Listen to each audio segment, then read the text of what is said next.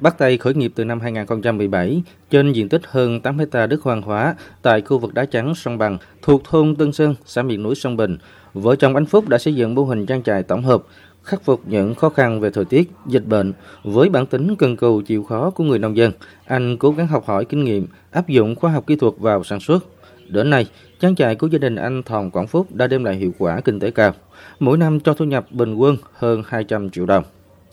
Dựa trên điều kiện khí hậu cũng như thổ nhưỡng, kết hợp với phương châm lấy ngắn nuôi dài, anh Phúc đã đầu tư trồng các loại cây ăn quả như mít, xoài, chanh không hạt. Bên cạnh đó, trang trại của gia đình anh còn phát triển đàn bò với gần 50 con, đem lại thu nhập trên trăm triệu đồng năm. Để có được hiệu quả trong phát triển trang trại, ngoài quan tâm đến chất lượng và số lượng của từng loại cây ăn quả, anh cũng phải tính đến việc liên kết để có đầu ra cho nông phẩm của mình, anh Phúc chia sẻ. Chủ yếu là mình tập trung mình liên kết ờ, người ở địa phương, cái thương lái ở khu vực mình, người ta sẽ bao tiêu đầu ra cho mình. Dạ, chủ lực kinh tế bây giờ chủ yếu là làm mít thôi, phụ thuộc vào mít nhiều. Từ một khu đất chỉ toàn sỏi đá, bỏ hoang, bằng sự kiên trì chịu khó, quyết tâm làm giàu, vợ chồng anh Thòm Quảng Phúc đã biến nơi đây thành mô hình trồng cây ăn trái có quy mô lớn và hiệu quả bậc nhất ở khu vực đá trắng sông Bằng này.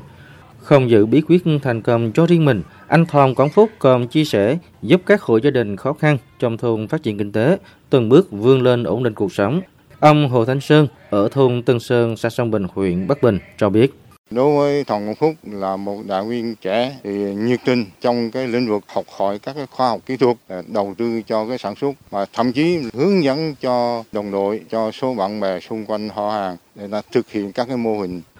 Để có những giải pháp phát triển kinh tế xã hội của địa phương, Đảng bộ xã Sông Bình, huyện Bắc Bình đã phân công các đảng ủy viên tham gia sinh hoạt định kỳ hàng tháng với các chi bộ. Từ đó, phát huy vai trò gương mẫu đi đầu của đảng viên trong chuyển đổi phát triển kinh tế, tích cực tuyên truyền, vận động người dân mạnh dạn đầu tư xây dựng các mô hình hiệu quả, nâng cao thu nhập.